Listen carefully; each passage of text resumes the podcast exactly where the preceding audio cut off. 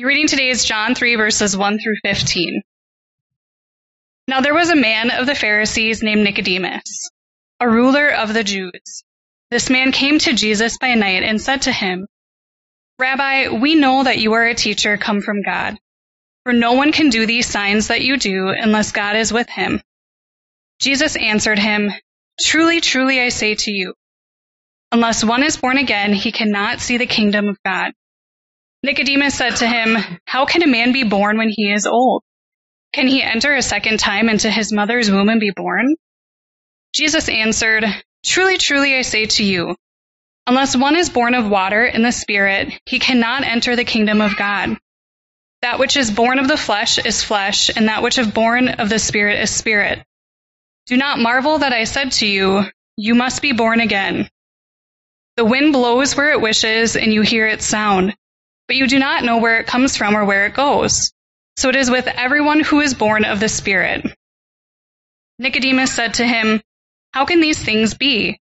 Jesus answered him, Are you the teacher of Israel, and yet you do not understand these things? Truly, truly, I say to you, we speak of what we know and bear witness to what we have seen, but you do not receive our testimony. If I have told you earthly things and you do not believe, how can you believe if I tell you heavenly things? No one has ascended into heaven except he who descended from heaven, the Son of Man. And as Moses lifted up the serpent into the wilderness, so must the Son of Man be lifted up, that whoever believes in him may have eternal life.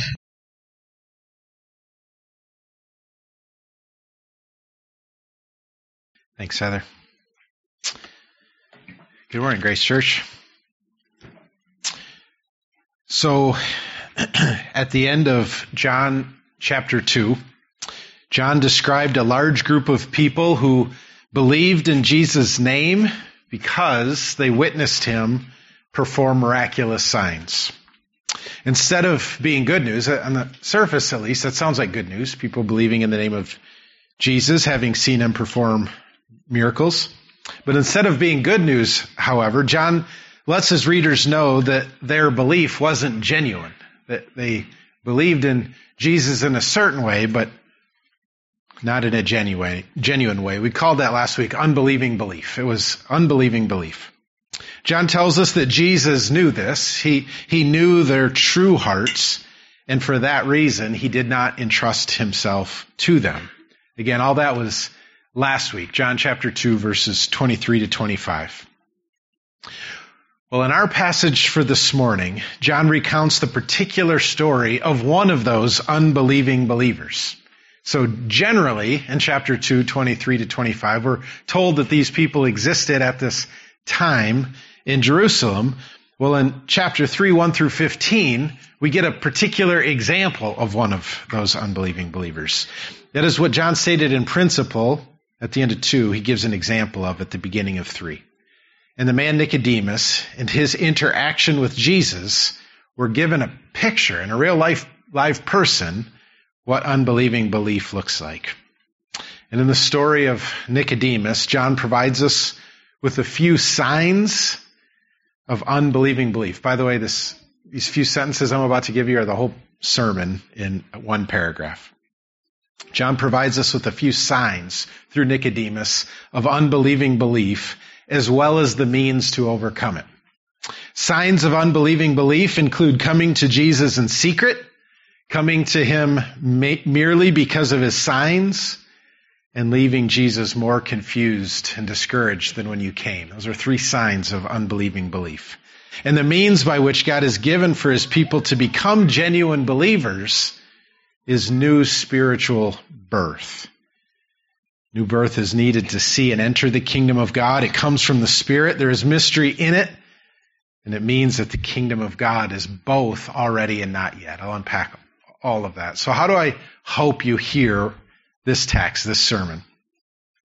As I just acknowledged, and as I'll explain a little bit more later, there's mystery in what Jesus reveals to us through his interaction with Nicodemus.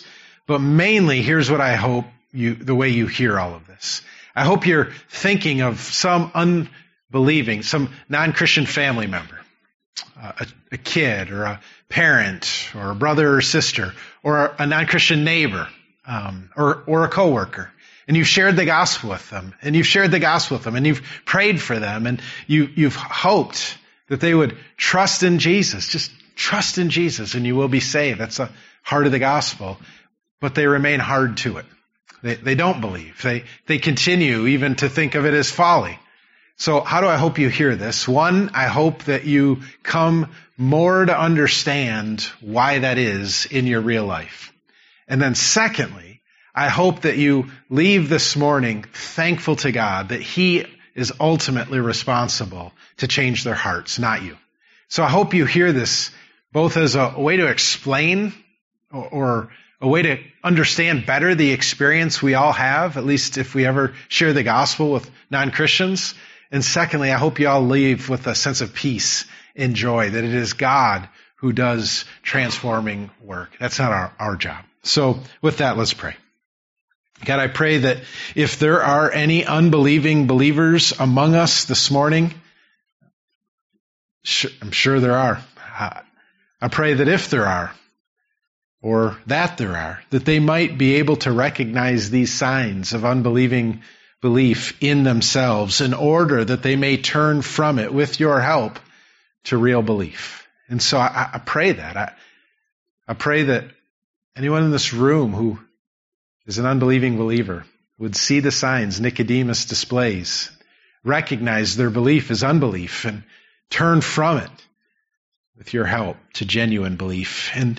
And God, I pray as well that if there are any unbelievers in this room who don't believe and know they don't believe, along with the unbelieving believers,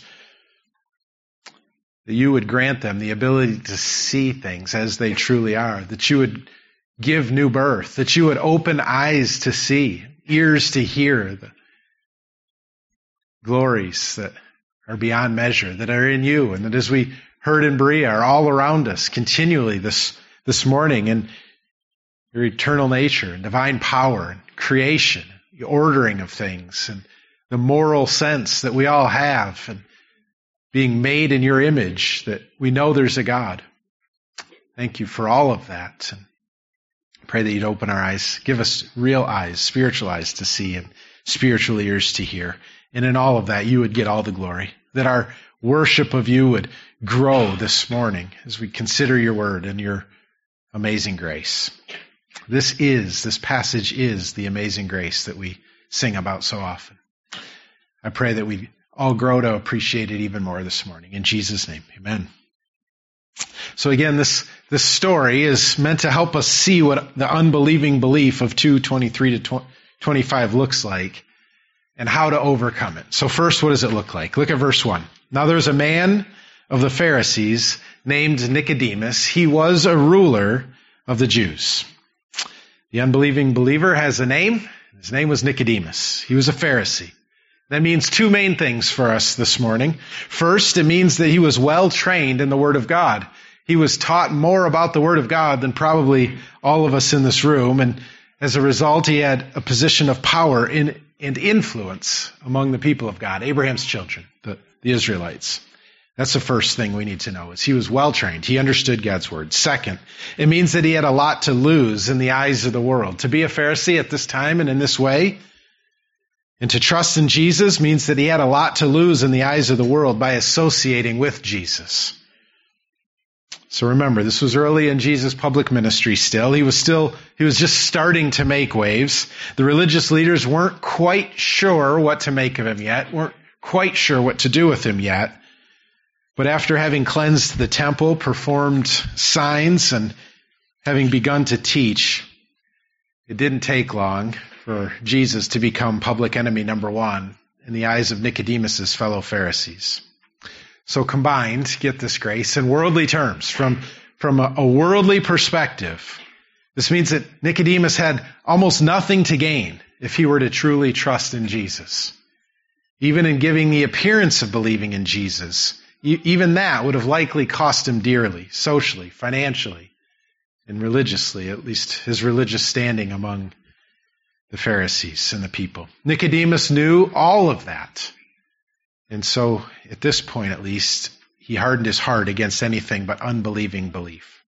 He'd seen and heard enough about Jesus to be impressed by some of his teaching and some of his signs, enough to want to meet him even. But in the end, Nicodemus considered the cost of following Jesus to be too high and was unwilling to pay it. So seeing in Nicodemus and the many of chapter 2, 23 to 25, how easy it is to be an unbelieving believer and not even know it,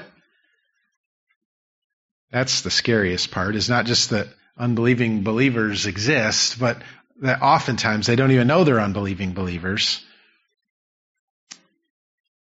We'd be right to want some diagnostic tools. How do we know if that's what I am? How do I know if that's what I am, or my kids, or my family, or friends? Well, God is kind, and he gives us some diagnostic tools in this passage. 3, I mentioned them earlier. Let's consider each of them from the text. First, like the Pharisees, the religious leaders would do on the night of Jesus' crucifixion, meaning in the most treacherous possible way, Nicodemus came to Jesus by night. That is, when he was least likely to be noticed and the stakes were lowest. Verse 2, this man came to Jesus by night. Unbelieving belief is willing to follow Jesus only when it costs little and none of the costs are permanent. It is willing to be associated with Jesus only around other people who are willing to associate with Jesus. Unbelieving belief will only go to him in secret. Unbelieving belief counts Jesus as a small amount of gain, but not as much as the wealth and health this world offers. While going to Jesus might otherwise seem like belief, the fact that Nicodemus went in the dark is the first sign that he was actually an unbelieving believer. So we're right in each of these signs to check our own hearts. Are you more willing to align with Jesus when his adversaries are least likely to notice?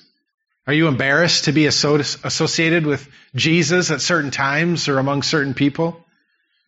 Do you have your own version of coming to Jesus by night? The second sign that Nicodemus was an unbelieving believer is that his belief was rooted in Jesus' signs. We talked about this a lot last week in the previous passage. We can't miss, though, once again, the parallel between chapter 3, verse 2, and chapter 2, verse 23. Last week in 2:23, we read, "Many believed in his name when they saw the signs that he was doing." The signs were the source of their belief. Jesus knew their hearts, and he did not entrust himself to them. Well, in 3:2 we read, "Then this man came to Jesus by night and said to him, 'Rabbi, we know you are a teacher come from God, for no one can do these signs that you do unless God is with him.'" Again, it was the signs that drew. Again, on the surface, both of these might seem like genuine belief. We should see Jesus' miracles if we're ever so fortunate to do that and believe in Jesus. But both are rooted in witnessing the signs of Jesus alone. And the signs by themselves are not sufficient to generate genuine belief. We'll see this more and more as we work through John's gospel, but just listen to this. If you have your Bibles, even turn there and mark this, because if you're like me, who have ever wondered, God, if I could just see a sign or a miracle, I would believe, or my belief would grow. If you have your Bibles and are so inclined, go to John 12, 37 to 43. And if not, write that down and look it up later. I'm going to read it to you.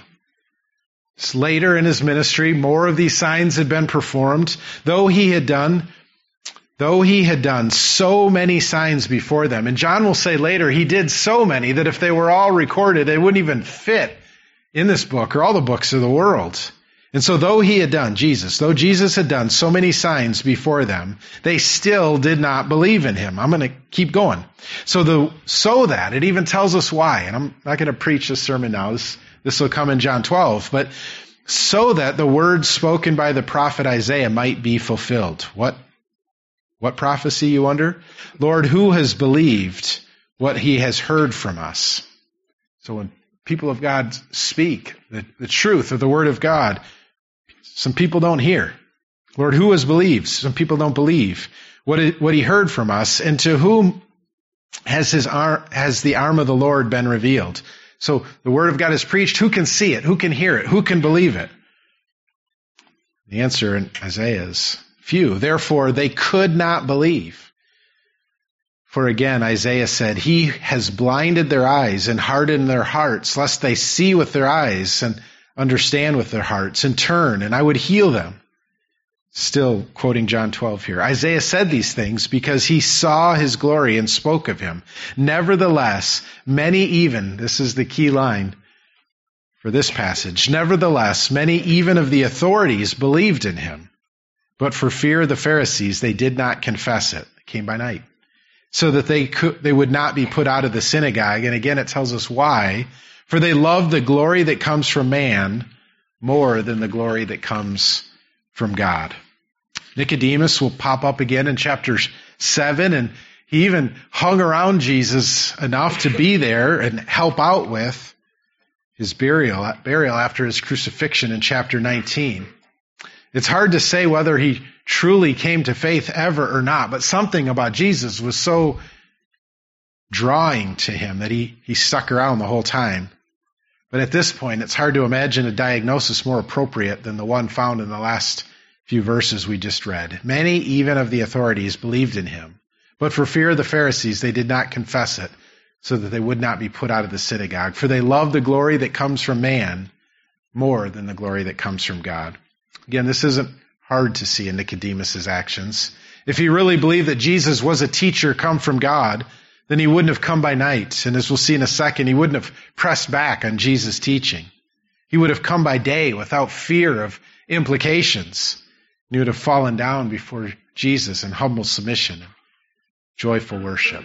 Again, these are signs that we're meant to test ourselves for. In the same way as it isn't all that hard to see in Nicodemus, it often isn't that hard to see in our own thoughts and feelings and actions. What are you expecting from Jesus before you'll really follow him, before you'll really do what he requires of you according to his word? What areas of your life are you holding back from Jesus? Clear commands he's given as you wait on something more than what he's already revealed. Or from another angle, what is it that drew you to Jesus to begin with?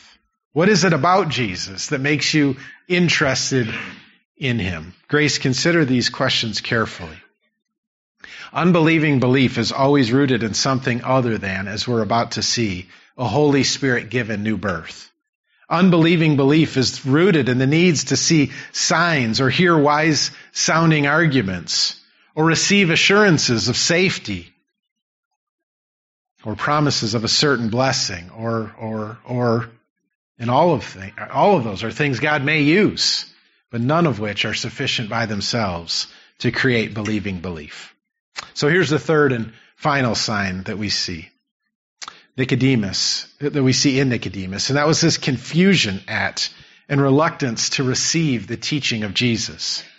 Consistent with the Isaiah prophecies we just read from John 12, Nicodemus could not see with his eyes or understand with his heart. Rather than bringing clarity, as Jesus taught, this is the Word of God standing before Nicodemus, teaching the things of God. But rather than bringing clarity, Jesus' words to Nicodemus brought confusion. This is a pretty clever sermon deal I got going here. I use the same letter, clarity and confusion. Rather than being amazed, he was slightly annoyed. See that, the A and the A? Rather than being swift to repent, Nicodemus resisted.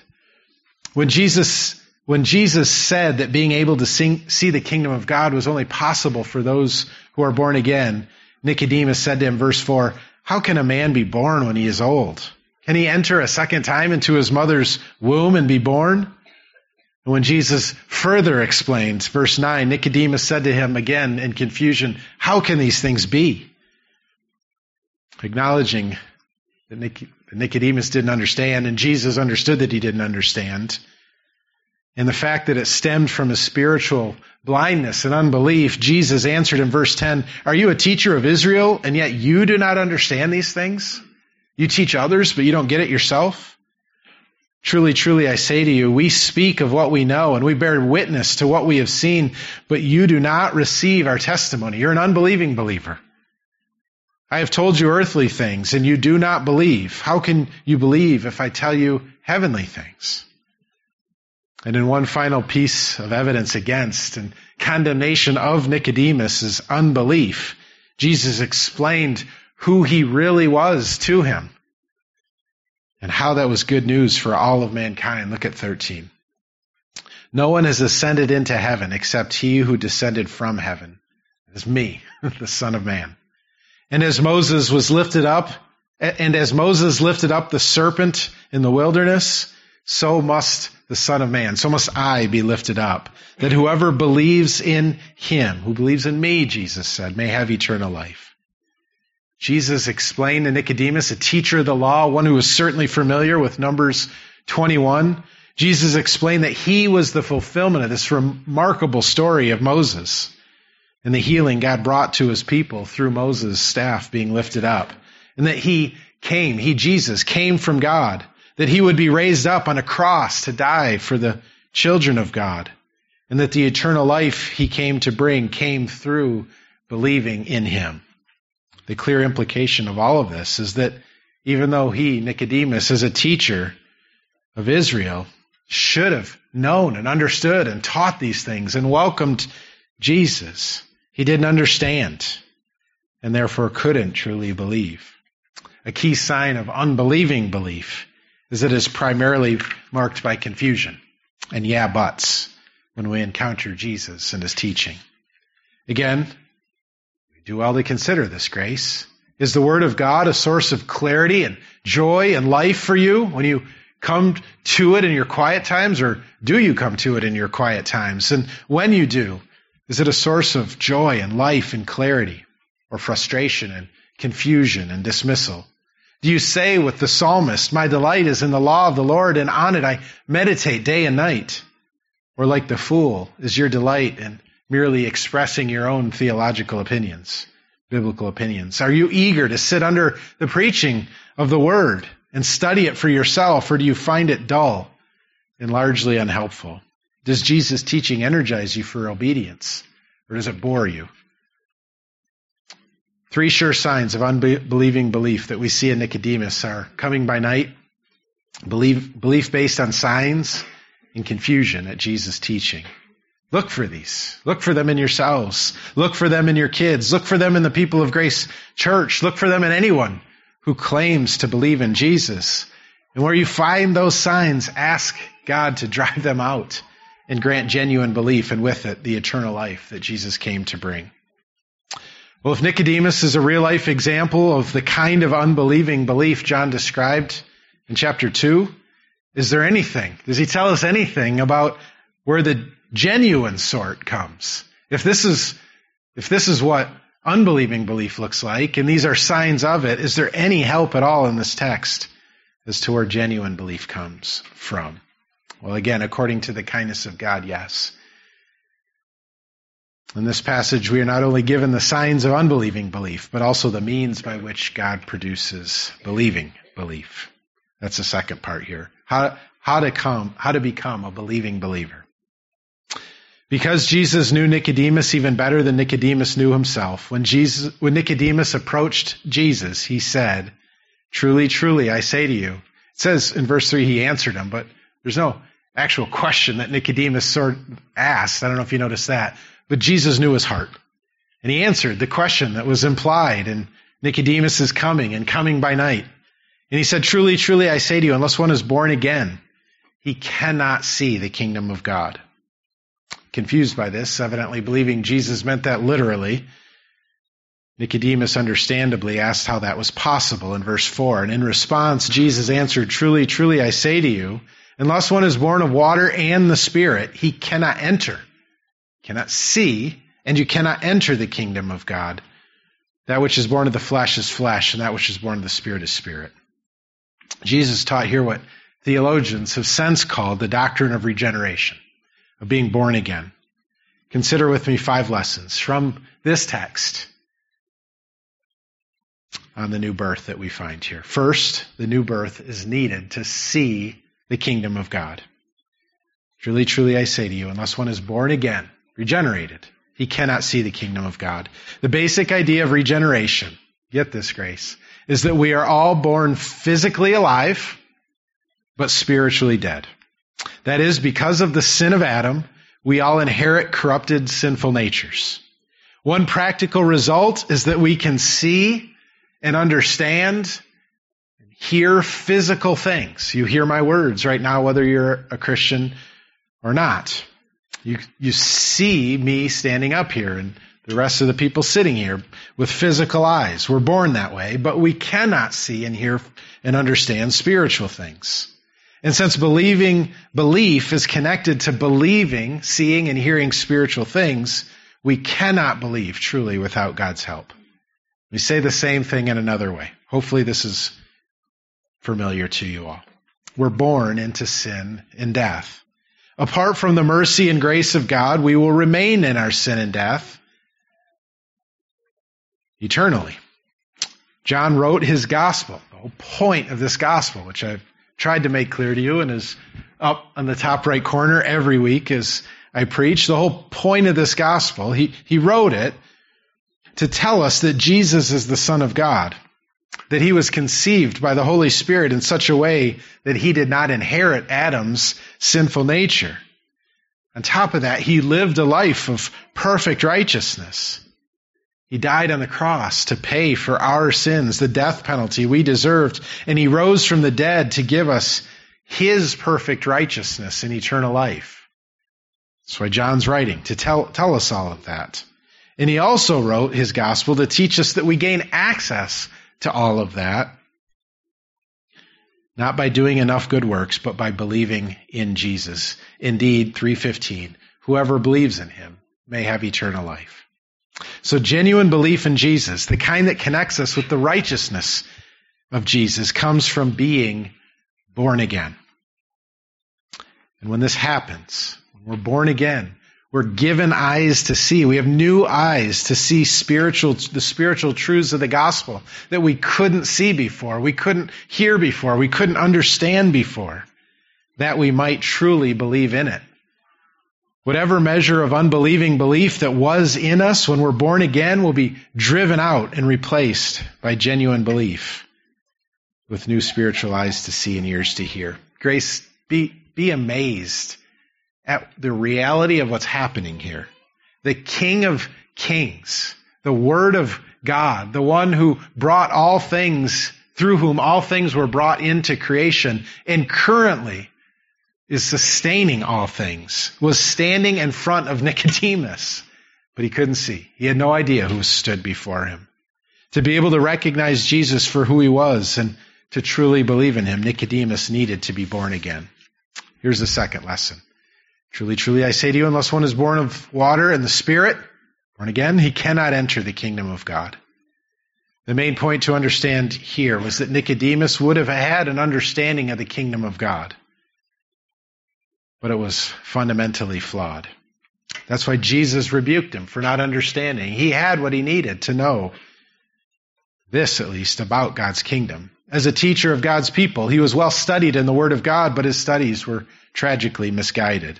Along with the rest of the Pharisees, Nicodemus believed, you know this is the heart of the Gospels and the heart of the gospel. Nicodemus believed that people entered God's kingdom through obedience to God's law. That was the great tragedy of his day. He'd given so much of his life. Some of you are in 4th grade and you cannot imagine the idea of having to go through 12th grade of school. Some of you have gone on to college and even grad school, and you've studied and studied and studied, but I don't think anyone in this room would have studied anything like Nicodemus studied God's Word. He'd given so much of his life.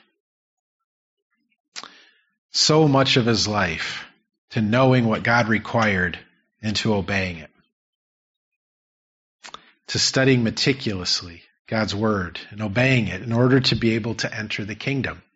And in one simple phrase, think back to Jesus in the temple, the money changers. In one simple action, he turned over their tables, disrupted their business. In one simple phrase, Jesus flipped Nicodemus's understanding on its head. Just like the Jews wrongly focused on the messianic passages that describe the Christ, the Messiah, coming as a conquering king, missing the others that referred to him as a suffering servant, they focused exclusively on the passages that connected entrance into the kingdom with obedience, missing the passages that promised it as an act of God's grace. John, in writing this portion of his gospel, had Ezekiel 36 in mind, almost certainly. Ezekiel 36:25, this is a promise. I will sprinkle, so born of water and the Spirit, born again by the work of God, this was promised that it would be this way. Ezekiel 36:25-27, I will sprinkle clean water on you, and you shall be clean from all your uncleanlinesses, the work of God. And from all of your idols I will cleanse you, and I will give you a new heart, and a new spirit I will put within you. And I will remove the heart of stone from your heart of flesh, and give you a heart of flesh. And I will put my spirit within you, and cause you to walk in my statutes, and be careful to obey my rules. What an amazing promise that Nicodemus seemed completely oblivious of. It was all there to be seen by anyone who had eyes to see. But new birth of water and spirit is needed to see, and seeing is needed to enter the kingdom of God. Third lesson on this new birth, regeneration, is that it comes from the Spirit. That which is born of the flesh is flesh, and that which is born of the Spirit is spirit. Being born of the flesh, being born in the flesh, all we are able to give birth to is flesh. The simple thing for us to see here is that new birth must come from the Holy Spirit of God. The first birth can come from flesh. The second birth comes from the Spirit. It is not something that any of us are capable of generating on our own. We are truly and utterly incapable of producing the new birth ourselves, in ourselves or in anyone else. It must be regenerated within us by the Spirit. The Holy Spirit always does this in connection with the good news, the gospel of Jesus. You have to believe something.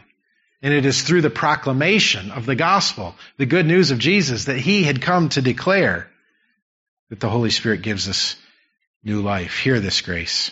That is why it is our job to preach the gospel to all without discrimination.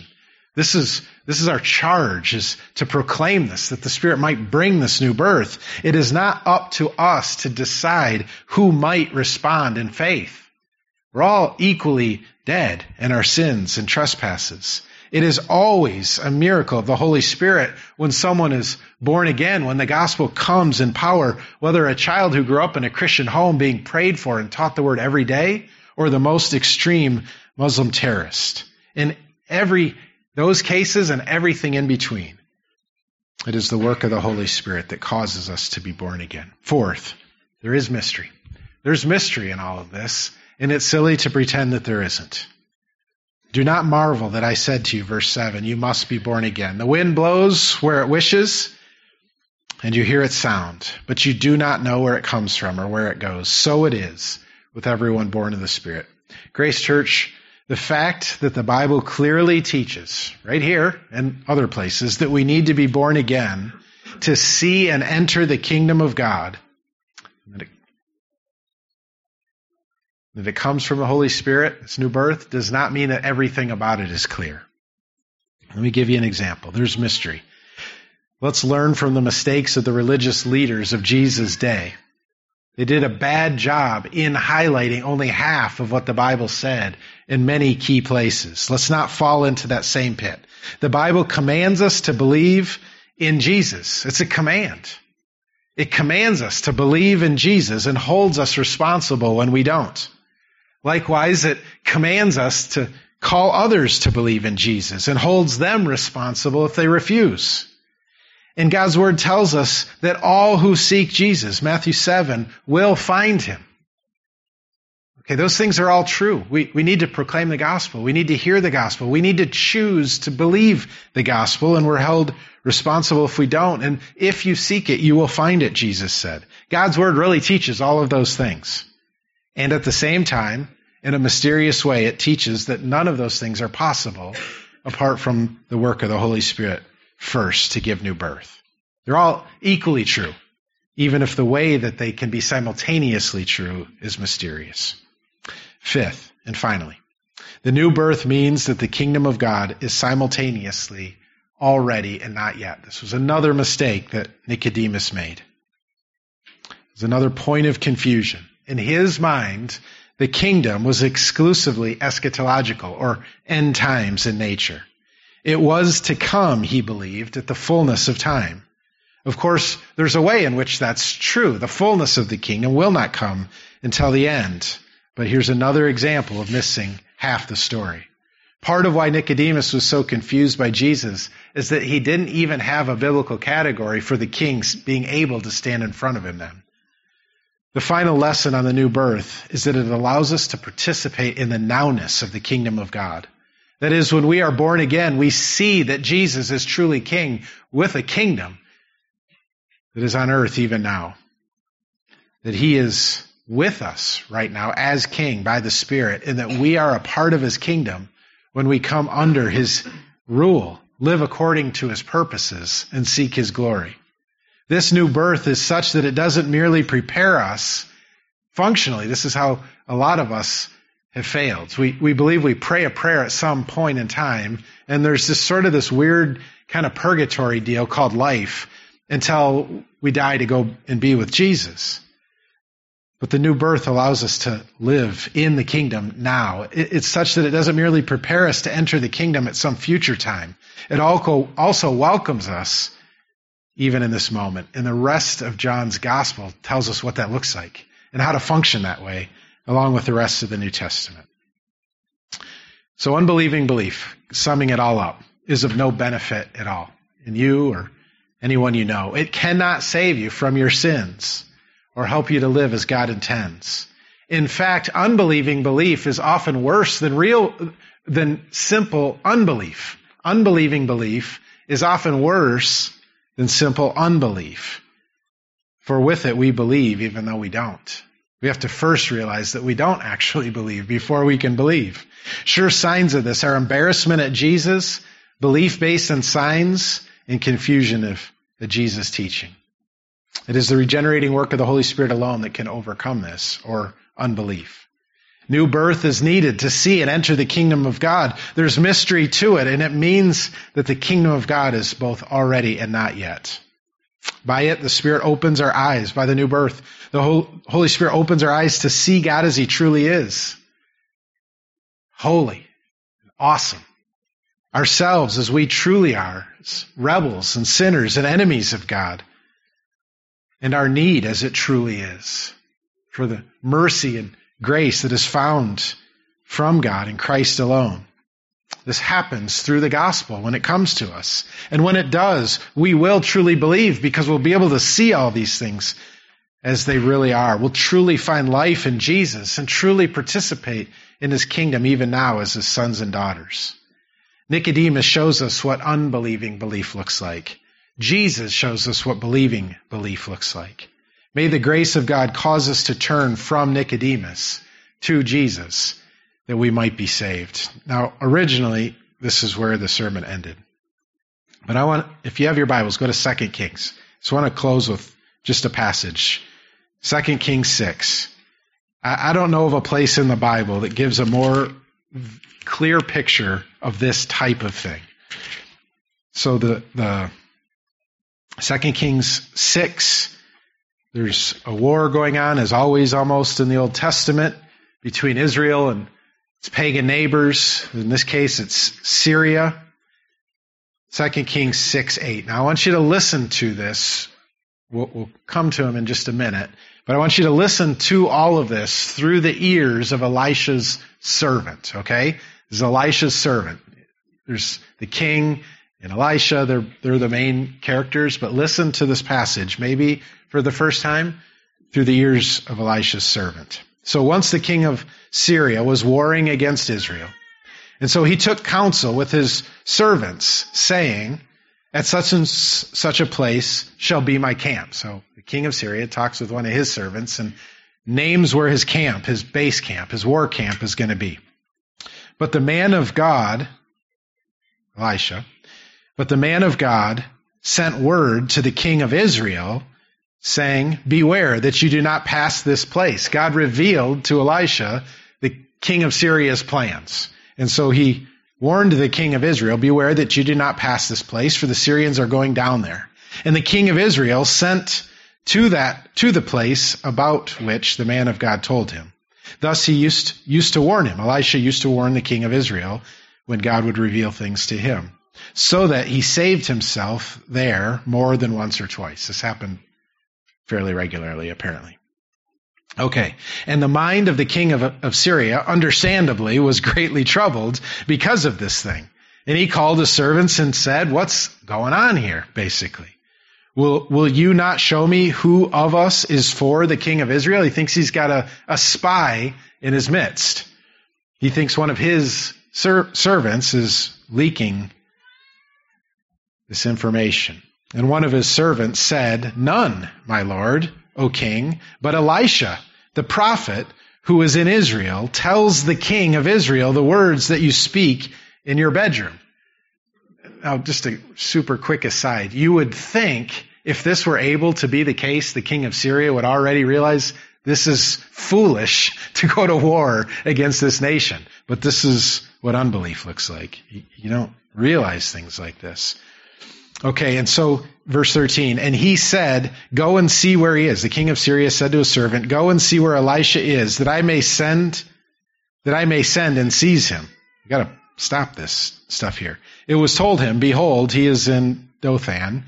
So he sent there horses and chariots and a great army, and they came by night and surrounded the city. So the king of Syria realizes Elisha's a problem. He's thwarting all of his war plans, and so he sends this whole great army with horses and chariots to go and get Elisha. Okay, now here's where the servant enters in. When the servant of the man of God rose, you picture he's got his coffee, he's in his robe, and he goes outside to check on the day, and his eyes get wide fast. When the servant of the man of God rose early in the morning and went out, behold, an army with horses and chariots was all around the city.